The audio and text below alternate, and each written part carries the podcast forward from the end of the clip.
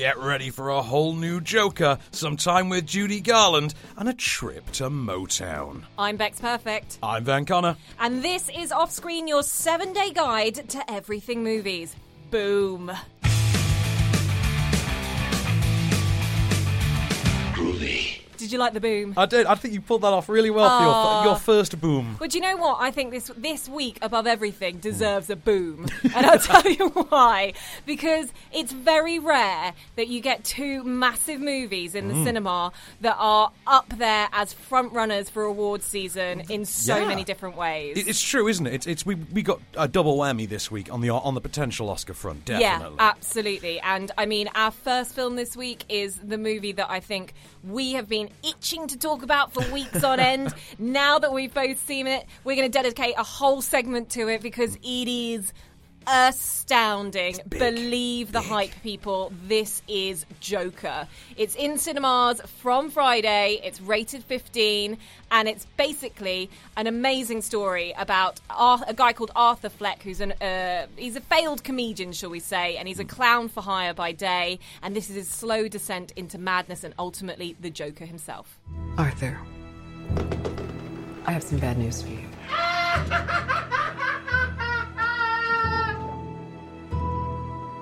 This is the last time we'll be meeting. You don't listen, do you?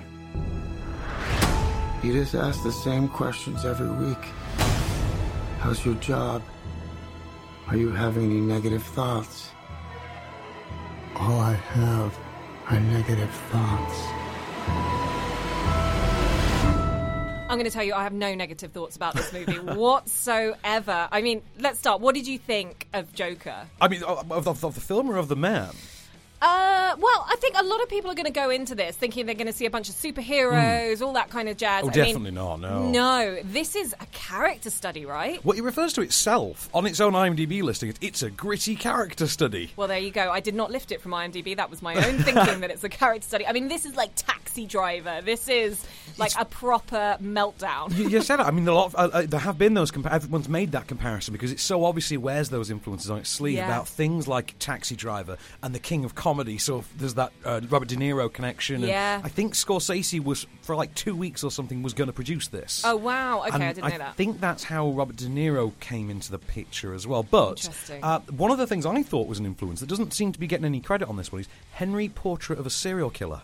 With oh. Michael Rooker, the, specifically the image of him and the mirror and the red light. Yeah. And I thought, I thought of, you know, it, it's Henry Portrait of a Batman villain. Yeah. You know, I, I had that with it. A great performance, though. Absolutely. And let's not forget, and this is the thing that always gets me, is that Todd Phillips, who directed this, directed The Hangover. Right. This is the thing, right, because he's not been brilliant in the press this week. Okay. He's he's he's said some silly things. Yeah. And I think people are, are, putting the, are putting a little bit more faith in his abilities than we think. But you, you sit there and think, yes, but you do look at the man's repertoire and think it's amazing that he's made a movie this good because yeah. his filmography, off the top of my head, consists of Road Trip, uh, Old School, Starsky and Hutch, uh, the first Hangover, War Dogs, the, the Hangover yeah. sequels. Very on in in one direction, one linear direction, Very right, of comedy. So. Yeah, and yeah. then suddenly, but hey, this is the great thing, the big surprise, isn't yeah. it? You just completely turn it on its head, and suddenly you create this masterpiece. I will say masterpiece. You say because masterpiece. I say absolute masterpiece. I was immersed for two hours in this.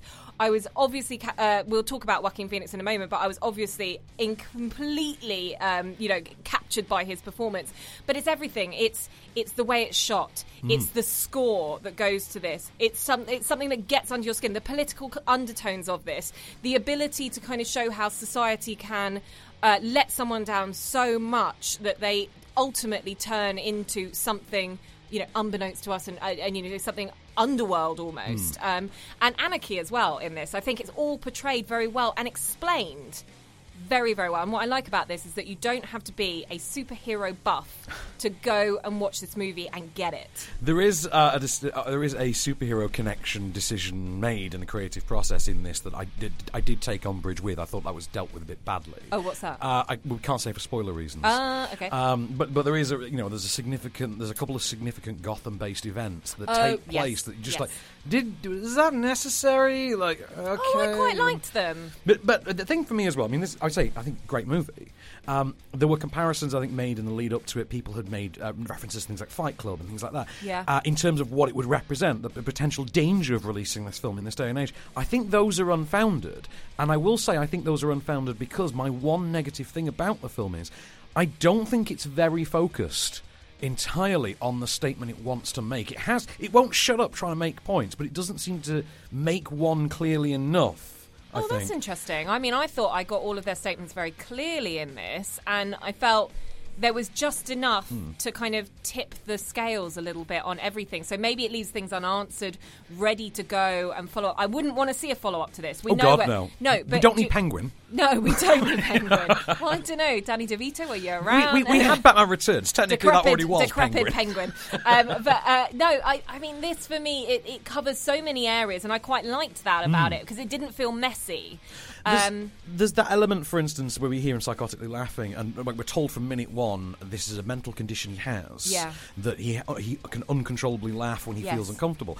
And the problem is, once you start introducing elements, like, I feel like you're giving the character a bit of a default get-out clause. It kind of let, and also it lets the world off the hook a little bit if he was already on the edge to begin with. I mean, I came away from thinking... I think you're overthinking that. I think I am, maybe, but... in terms of the replicable behaviour that yeah. everyone is scared of, my question is, what replicable behaviour? Are we worried that people are going to beat up clowns? Because we already did that in the press two years ago. Okay, I understand where you're coming from. I think the thing that really gripped me about mm. his... The, the thing that we see with Arthur Fleck in this is the realism that this could happen to anyone, right? Absolutely, yes. And that's what makes it suddenly this entire kind of worrisome...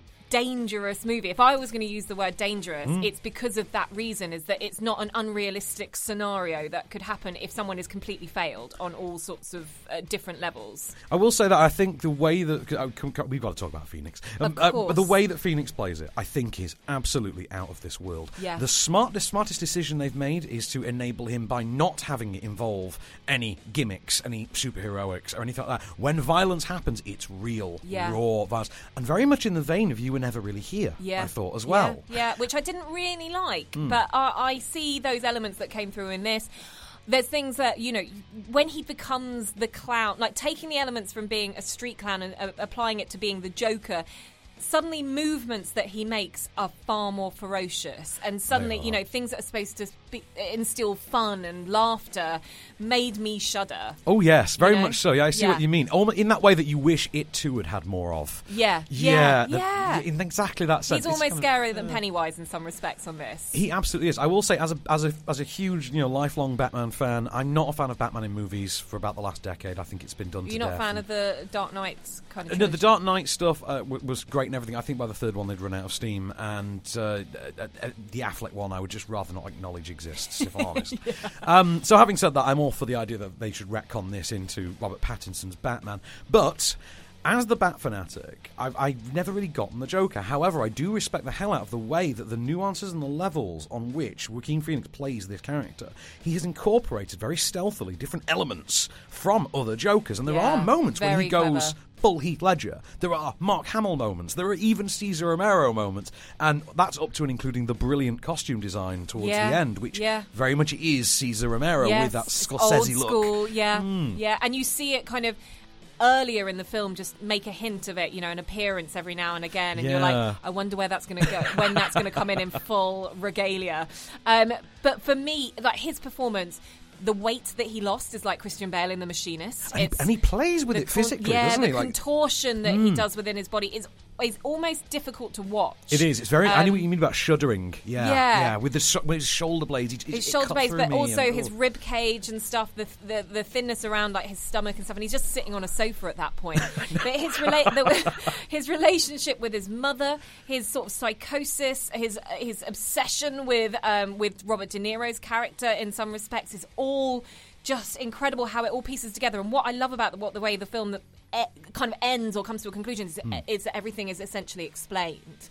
And I love that about this. And that's not a spoiler in any way. It just gives you a bit of enlightenment that sometimes you can feel a little bit like, oh, I didn't get that bit, or I didn't get that bit, or I didn't mm. get that bit. For me, it was all pieced together you nicely. Do, you do walk away with a completely clear picture, don't you? one hundred percent. Yeah, absolutely. I will say, just, just occurred to me, by the way, because obviously we've got the, the footage on in the yeah. background. One uh, one uh, influence I, I, I discovered as well that I don't think anyone seems to have acknowledged, Network. Paddy Chayefsky's uh, Network from uh-huh. the seventies.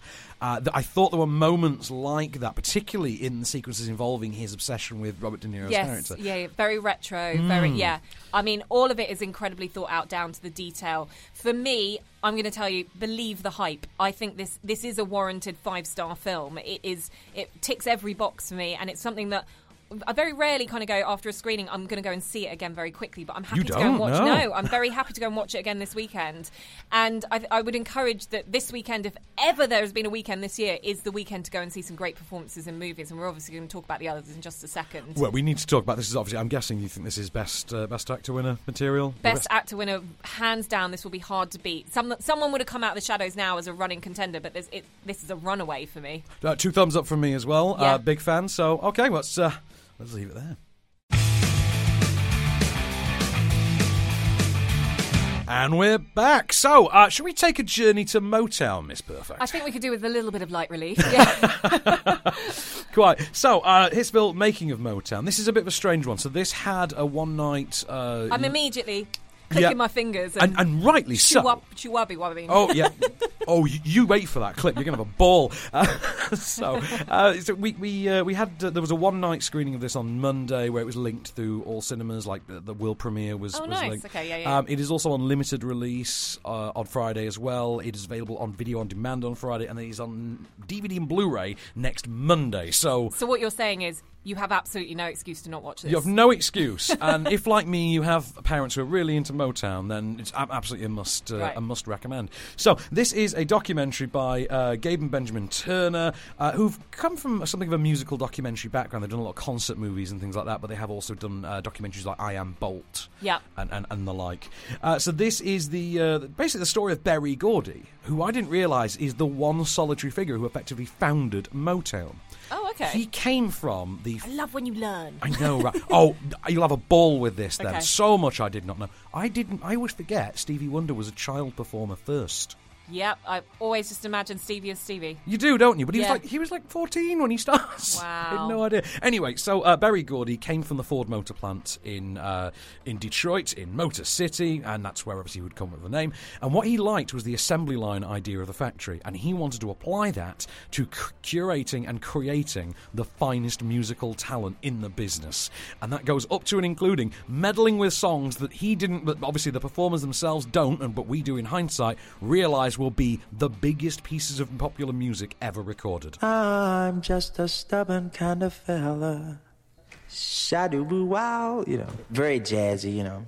I said, yeah, but that's not going to sell any records. I said, oh, well, you know, I thought I'd give it the old try. Berry could sense what needed to happen to make it pop. And I'm not saying pop meaning pop music, but I'm saying to make it have that thing. So anyway, Berry said, listen, why don't you put this chord right here on it? Da. I said, oh, man, that's killing my jazz, man. So then he said, yeah, yeah, yeah. It's really toe-tapping, head-bopping fun. I, just by that clip, I know it's the type of documentary I'd like to go and watch. It's where it cuts to a talking head, and then he's kind of explaining what's happened. And yeah. Yeah, love it. Love here's, it. Here's the thing I, I found amusing as well, is they they do have a really solid way. Normally it can be quite patronising when they get contemporary artists to look back on something like Motown. Okay. And the, the artists they've chosen here are quite an eclectic and interesting bunch. So this is up to and including, for instance, John Legend. And, oh, does he feature? Uh, so he, he features? John, he features as well, as does Jamie Foxx. Okay. And Sam Smith, even. Oh, this is annoying me. Sam Smith is everywhere where he shouldn't be right now. But it's got, got a hell of a roster going for it. It's like Smokey Robinson's in there, Martha Reeves, just, you know, the who's who of of, of great Motown talents, the, the ones still around, are all in there. Stevie Wonder will talk for England, it seems. Amazing. But, uh, yeah, it was, it's and just how a really often sweet, do you get uh, to talk. See some of those kind of stalwarts of, the, of the, that music era talking in one, you know, one continuous two hour or so movie? Like, it's very rare that you get to see something like that. So if you're just fans of you know, certain elements of Motown. It'd be so nice to watch this and just see who crops up. Oh, you really do. And you just find yourself with a, with a mental list of songs in the back of your head, and you're like, come on, come on, get to yeah. my girl. Come on, I'll get to my girl. I know, right? You know? Yeah. And, and actually, then they do. The guy in that clip, whoever was singing in that clip, had such a silky voice, and you think he's singing it think like... that was Marvin Gaye? Was it Marvin Gaye? Oh, my so. goodness. I think that was well, Marvin and Stevie Wonder, I think, in that clip. Fantastic. Well, what happens there is that you just... when he cuts out and he's like, yeah, oh, yeah, and it's something like that, you're like, no, no, just keep singing. So I'm going to be a lot like that as I watch this. Uh, we'll just say, before we, before we cut off on this one, uh, I, I thought it was a very... it was also quite a touching documentary. Did offer insight that I'd never really considered into the idea that Motown sort of rose to prominence as the civil rights movement was reaching its peak, uh-huh. and they would bump into and get, or get invited to functions at which Martin Luther King would always be present, would express his, his as you do. yeah express his love for Motown, and they would effectively team up, and I'd never considered that. Also, Motown was a really diverse place in a time that did not reward diversity. Wow, which, uh, you are going to learn a lot from oh, this. Oh, yeah, you are. So, uh, I mean, two thumbs up from me for Motown. Yep. Two two jiggling dancing thumbs up uh, from Two me. jiggling dancing thumbs. So that is Hitsville, The Making of Motown. You I want to keep it. dancing, though. Yeah, I can, uh, well, do you know what? I wish that our next movie is going to keep you singing. Singing, maybe more I can than singing. I can yeah. singing. I mean, obviously, another big movie out this week is... I mean, this is unprecedented that we're going to get what I would suggest are two frontrunners for the Oscars in one week. It is a strong week for movies. We're going to talk about Judy right now. Uh, this is in cinemas from Friday. It's rated twelve A. It stars Renee Zellweger, and it plays on the last year of Judy Garland's life, so thirty years on from uh, The Wizard of Oz, and it kind of documents her time in London. Uh, do you need anything, or should we dive in? You know, it's it's really damp in here. I don't think rehearsing is a good idea. Right. Well, I have all your charts. Are there any changes you might like to make? No, everything the same. Is there anything to discuss, then? Sweetheart, that's up to you. I don't particularly need to discuss anything. Judy, I'm afraid the critics will review opening night. Sure. Of course. It's tomorrow. I'd like to rest. Now, you've picked a very, uh, an interesting part of a cl- as a clip mm. there, because she's quite curt in she that. She is. Well, this because she does start as the proper diva, doesn't she? Yeah, she does. Well, she doesn't. She doesn't. I think she... Maybe as, as she's trying to assert her authority in London, but we certainly at the beginning of the movie kind of see her having her kind of relationship with her kids, her kind of desperation for money in the U S before moving over to try and sort of save herself in a way in London. I mean, because obviously you can only save yourself in London. Of course, um, yeah. But this is, this for me, I mean, I saw you put like wham, bam, five stars for this on your mm-hmm. sort of early review of this. I did, and, yes. And do you know what? If I could give Renee Zellweger a rating for this, I'd give her five stars. I'd probably give the movie four. Um, I, I would agree with that, and I think we, we were starting. We accidentally found ourselves starting to have this conversation before we got on mic, yeah, which was slap effectively on the wrist. Stop yeah, doing that. So effectively, she is easily, at the very least, she's a Best Actress nomination. Yes, I mean, same with Joaquin Phoenix. At the very least, he's a nomination. Whether or not he'll win, we'll see who the who the contenders are. But uh, yeah, they're it, both going to be hard to beat. They'd have to be strong, wouldn't yeah. they? However, we did say that on, in terms of the film, this is really no more or less than Stan and Ollie was. Yeah, the tone is a little bit. Uh, pa- uh, passive, I suppose, in a way. Mm. It's a little bit kind of... not quite uh, as gritty. No, like. And also what I, I would have loved to have seen is more th- throwbacks, like jazz hand throwbacks to Judy's heyday. I know we get a throwback to The Wizard of Oz, but that yeah. leads into the narrative of this movie, whereas actually what you wanted to see is maybe her perform something or try and replicate performing that in the studio, but also like Meet Me in Saint Louis mm. or, you know, A Star Is Born, her on stage, or even singing Happy or something like that, you know, where... we would have seen her in the fishnets and the top hat and things, just to Thanks. see what that is like, to remind anyone that doesn't know about Judy why she was so great. I will say, I've got two. I will make two quick points okay. before I pass it back to you. Hang on. So, f- first point, uh, when I say Renee Zellweger is terrific in this movie, her first musical number in London might have the single best bit of acting I've uh, I've seen since uh, DiCaprio in... Uh, uh, the Revenant? Uh, no, I mean last year, the, the, the Once Upon a Time in Hollywood. There's a moment in that where I just genuinely thought he was the greatest actor alive. Oh, right. And there's From a moment movie. she wow. simply acts with her eyes during a song and dance number, and it, is genu- it just gives you chills. Yeah. Second point, um, you mentioned about the Wizard of Oz flashback. Uh, those scenes, which are all flashback scenes, with another actress playing a younger Judy. I forgot that actress's name. Um, but... those sequences and the things we're shown that she was put through in, oh, in, yeah. in her heyday My God, how chilling is that in a post-Me Too world? one hundred percent. And that's, wow. why, that's why it leads into the narrative. But mm. I think a lot of people might be going to this expecting to see more musical numbers from earlier in Judy's yeah. career. So it's just... That would be my only criticism, to kind of caveat that it's not really about that. It really is focused on those last kind of year of her life, or, you know, late six six months to a year of her life left. I think, you know, we, we kind of know what happens to her at the end of it. And the thing is, is that what you're watching here is another great character study. You're watching a character yeah, who absolutely. is addicted to medication. She's got, obviously got something like bipolar disorder or something There's like something that. that I'm not yeah. sure what the specifics were with Judy Garland. No, exactly. But if you cross-reference, she was a very unhappy woman and she was broke. So if you cross-reference the images of Judy Garland and what Renee Zellweger uh, performs at that time, mm-hmm. you are seeing everything from the way she sits, quite like with Joaquin Phoenix in The Joker, Absolutely. the contortion of her body, her voice, and her singing voice, because Renee does sing this. And to take is on it her of, singing? It's her singing. It is her singing? Yes. Oh, God, I was wondering about that the whole way through. I did some Googling, because I was like, it's got, I've got to know. And, uh, you know, to take on one of the greatest voices of, you know, of our time and generation, you know, back in the day, particularly, I say our time, it's kind of of all time. Mm. Um, this is why it makes it an absolutely killer performance from Renee. Thumbs up, thumbs down from you? Do you know what? I'm going to give it two massive thumbs up. It's just the film that I would have dropped it a little bit for, but you know what, Renee, you win every time. We want to give a shout out to our friends at Runway East, where we record this show. They're on a mission to provide the world's best office space for startup teams, and, well, they're doing pretty damn well at it. I'm partial to the roof garden myself. Uh, they're in London Bridge, Soho, Moorgate, very zen places to work. Give them a peep at runway e a dot s t. That's runway e a dot s t.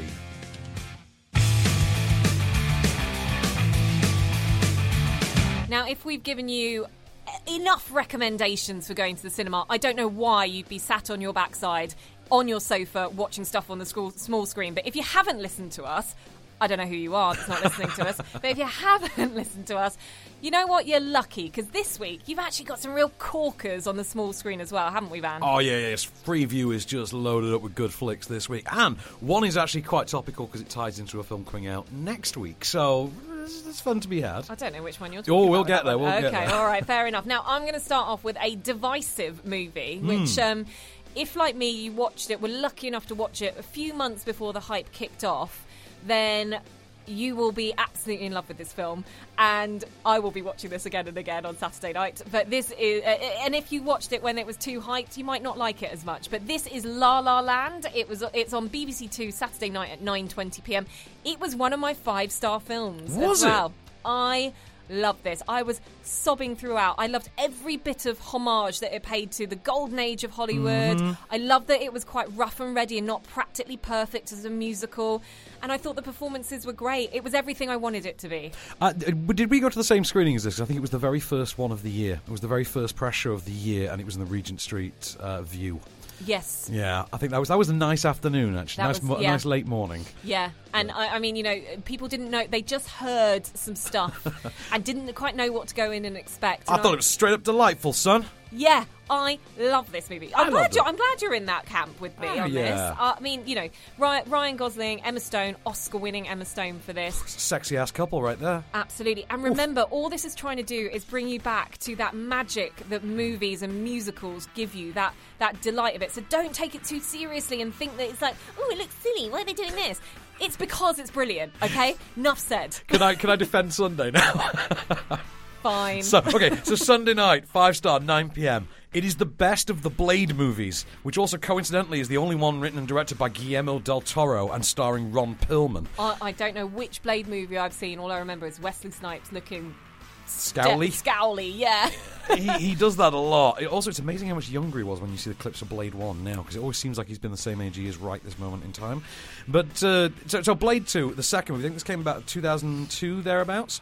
Uh, okay. Blade, in Prague, is forced to team up with vampires to fight a third faction of vampires who the original vampires are afraid of because oh they're like God, that's way evil too many vampires. Retrovirus. I'll tell you what, he, here's, here's a sampling of the tone and the fun to come. From now on, we work as a unit. You've been taking orders from me. Any questions?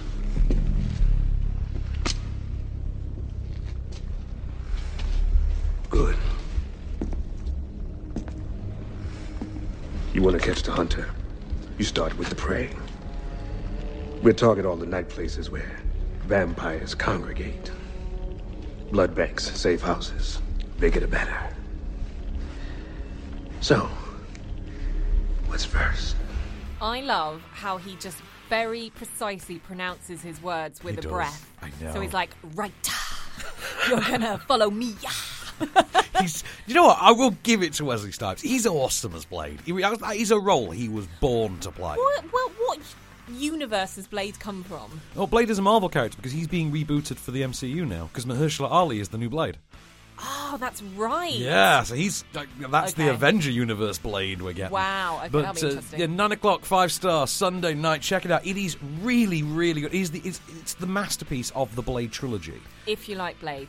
I don't think you even have to. It's just it's also just a really good Del Toro horror action film. If you like Del Toro. If you like Del Toro. Or horror action films. Or films. Anyway. Films. Over okay. to you. What we got Fine. Monday? Monday, you're starting a week with Four Lions on Film four at ten fifty-five p.m. A hilarious film. This is what ties into next week, because The Day Shall Come is next week, and that's Chris Morris. Um, uh, okay, fine. Riz Ahmed, uh, you know, a really good, strong cast in this.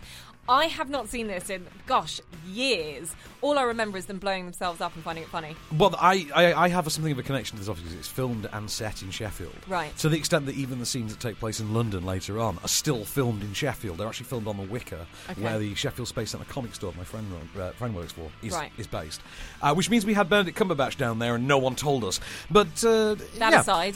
Uh, really funny movie, instantly quotable, uh, an absolute anarchic cult classic. I yeah. think, is it big in, is it too big it, to be a cult classic? Well, yeah. I think it is in a way. I think it makes light of a very serious yes. uh, subject matter and turns it on its head in a clever way, which is why it became so successful. Absolutely. Um, trying to think of the time when it actually came out. You know, twenty, two thousand nine or two thousand ten. Yeah, yeah. It's, it's, good, it's a good decade ago or so, but very, for that time frame, again, very topical as well. So if, you're, if you've never seen it, treat yourselves. Oh, yeah. It's a, a ten fifty-five Film four on Monday. Four Lions. Give it a watch. So on to Tuesday then. Uh, stick with Film four, nine p.m. A comedy I thought was vastly ignored by far agree. too many people. Yeah. It, seriously, this movie was so much better than any of the other critics said it was, than any of the yeah. any of the fifty people who showed up to see it uh, said it was, because it underperformed. It only made something like sixty mil or something but like this that. This is Zac Efron, right? Zefron, Dwayne Johnson, Alexandra Daddario. It, this thing had a hell of a cast. So, of course, we're talking was about... Was it Olivia Munn in this as well? Was she... No, no, no. There is a there is a lady who looks kind of like Olivia yeah. Munn. Okay. Uh, but Priyanka Chopra is in this as the villain. Yes. I fell in love with her in this. And uh, it's Baywatch. It's nine p.m, Film four, and, uh, well, there's so many great moments, just like this. What did we learn from the perps after the interrogation? The only perps here are you three, okay? You turned the canals into the goddamn X Games. Yeah, that's because we were in lifeguard pursuits. Oh, okay. My bad. Except for there's no such thing as lifeguard pursuit. Police do pursuits. When you do it, it's just some guys chasing some other guys. No offense. None taken. What are you saying? You're just going to let those guys walk? Okay, um, how do I explain this so that you people understand? You people?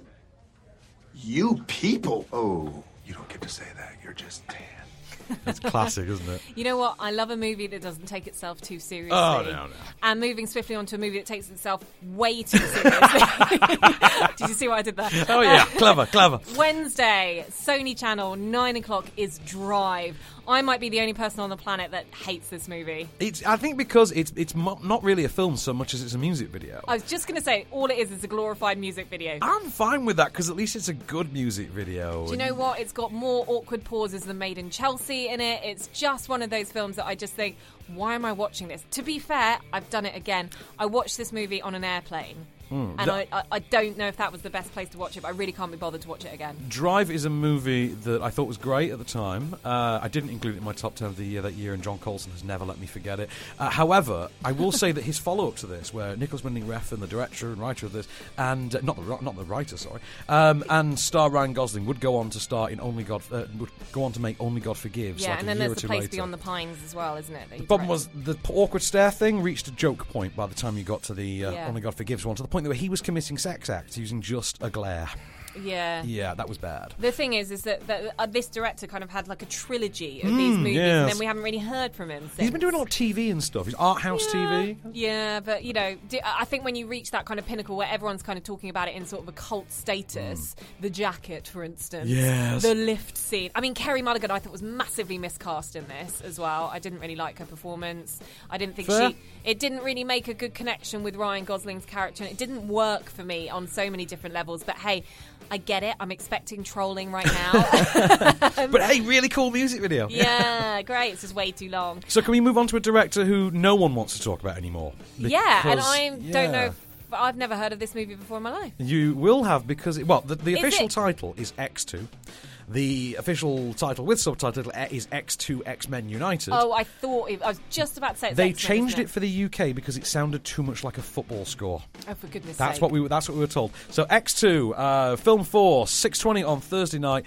The best X-Men movie. Genuinely. Who's straight up. This? Bryan Singer. Right, here's, I get uh, it. Here's a coming out scene. So... Uh... When did you first know you were a... A uh, mutant? But you cut that out.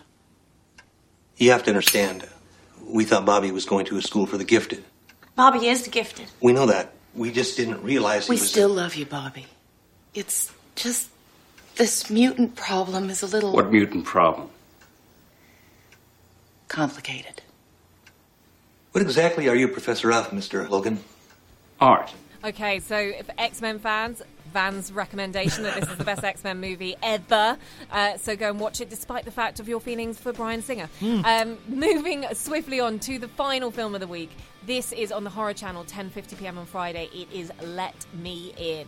Now, this is Chloe Grace Moretz. It right? is. I always get this this and Let the Right One In, which yeah. this is the remake of. I get yes. the two titles confused as to which one's the original and no. which one's the remake. Let the Right One In is the original, course, and this yes. is the remake that I didn't think worked as well as the original. People are a lot more down on this one than they are on Let the Right One In. Yeah. I personally thought, for an American reinvention, it's not quite Funny Games, which admittedly changed nothing but the language.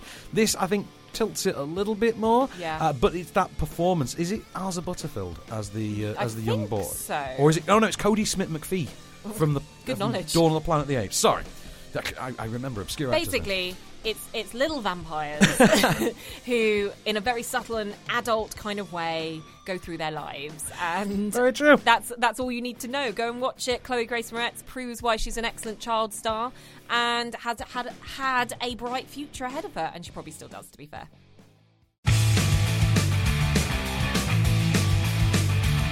Welcome back for one last ride, and this time we're going to keep you on the couch, but we'll switch to uh, well, what we I think we're now nostalgically calling the shiny disc. Um, yeah, you know you're going to watch it on video on demand. Exactly. So movies that are out on D V D and Blu-ray this upcoming Monday, October the seventh. We've got three picks for you. Uh, we've gone from having one of the best X-Men movies in the Movies on T V segment to having one of the worst ones on home platforms, but we'll get to that after we talk about The Secret Life of Pets too. So I watched the first movie. Yeah. And I didn't watch this second one because I think everything that was good about the first movie was in the trailer. Yeah. Yeah, and so then it didn't warrant for someone who doesn't have kids to mm. be forced back to the cinema and to watch a second version of this. Was there any good? Right, the second movie, the second movie is the movie the marketing campaign for the first movie promised it was going to give you and then didn't. The second movie is what you wanted the first time around. So I should go and watch this? You absolutely should, uh, just for moments like this. You know, I gotta say, this is nice. Good to stretch the legs. I don't want to go to the vet! The vet? No! No, no, no, no, no! Oh, not cool. You tricked me! Maxie, come on, boy. You've been so stressed lately, but this vet is going to help you. Let's go, buddy. It is kind of you know, identifiable humour. There's great gags in, for instance, in that vet's waiting room when you get, like, psychotic cats and things like that, medicated dogs with clear, clear conditions. And uh, there's a show-stealing performance from uh, Harrison Ford, who literally shows up to just play Harrison Ford as a dog. Oh, I... quite like that. I yeah. Okay. Just grumpy Harrison Ford, but he's a farmyard dog. Brilliant. I bet I bet he was, was a barrel in the voiceover studio. Oh, probably not. He probably just showed up and barked at them, and they thought, yeah, yeah, he's on fine form as always. Um, so, I mean, there's some changes to it. Uh, Louis, uh, Louis C K obviously is out for somewhat uh, well-known reasons. Yep. Uh, uh, Patton Oswalt is in. The difference make the difference works because the story it requires the character to be a little bit looser than he had been in the first one. Uh, it still has the requisite laughs, but I think it's a stronger film by simply keeping the narrative less less held together than the last one did. This, having separate subplots and things like that, works. The film is so good, in fact, it even pulls off a very obviously pandering superhero storyline. Cool. So there you go. So Secret Life of Pets two, like worth checking out. Nice. Next up, we have probably the biggest hatred from Van for the last year. Um, I didn't think it was as bad as everyone is making out, but it still left me like I can't remember it. It is X-Men Dark Phoenix. It had some fun action bits. I think it's. I think I ranked it as like the third worst. But third worst. Third worst, and that's only because X-Men The Last Stand and X-Men Origins Wolverine exist. Do you know what? I get so confused with all of those titles. I never remember which is which. Yeah, we get confused following them as well as fans, because they don't seem to have any idea what their own continuity is at this stage. Fair enough. Pretty I thought sure, I was leaving that open for a little bit of a jibe. Pretty sure Nicholas Hoult and Jennifer Lawrence would have to be in their mid-fifties by now if we're following the timeline oh, that on is, this. Yeah, I, that is one of the major problems was the timeline on this, wasn't yeah. it? It just didn't quite work. But it basically centres around Jean Grey, doesn't it? So Sophie Turner's sort of turn to be the lead in this, and it what a shame, you know. She's if if this didn't work out, which it didn't. I think there was obviously lots of problems in production, which was delaying it. It was it reshot twice, and one of those was after well, the last round was after the Disney merger. Right. So they knew that this franchise was not long for this world. Yeah, okay. And it shows. Well, it does show. There are disjointed bits in it. But for me, who just likes shiny things on T V, um, I just thought the action sequences, there was a good train action sequence that I quite liked in it. In, in which all the bad guys have M C U written across their backs in big white letters. Didn't see that. Yep, total thing. This is the thing, like, if you're a fan of this, you're going to be looking out for all those little Easter eggs or whatever. You. That was literally saying. In text in front of me. For people like me, I would have thought it was like some fancy F B I thing for that particular world. It's meant to be mu- Mutant Control Unit. Well, and apparently, no, the two I said we hadn't considered it when we were fi- until we were actually filming it and then thought, ah, leave it in. Yeah, one for the fans. Yeah. um, take it or leave it. It certainly didn't leave float it. Everyone's vote on the big screen, so whether or not it does on the small screen is up to you. Moving swiftly on as well. Godzilla, King of the Monsters is out. This one is another take it or leave it, I think. Uh, no, I liked this. I liked this as well, but there are a lot of people who didn't. Now, yeah. my, friend, my friend Calvin, Shame for instance, on you. fanatical about this movie. Fanatical. And, you know, he loved this movie. Good. He thought it absolutely blew him away. But you know what? It is what it is. It's, it's There's a bunch of ancient titans, the monsters, like King G- Ghidorah and, and creatures like that, and Mothra, who are coming back and going to take, you know, lay waste to the world. Our only hope is Godzilla and his plucky band of human sidekicks. Is it just me, or has he been working out? You kidding me? Sarazawa's got that lizard juiced. Damn right. Oh boy. Godzilla's radiation levels are going through the roof. We got about twelve minutes before he goes thermonuclear. What do you mean? I'm saying in about twelve minutes, it's going to be a bad day to be a Red Sox fan. Exactly what you think it's going to be, isn't it?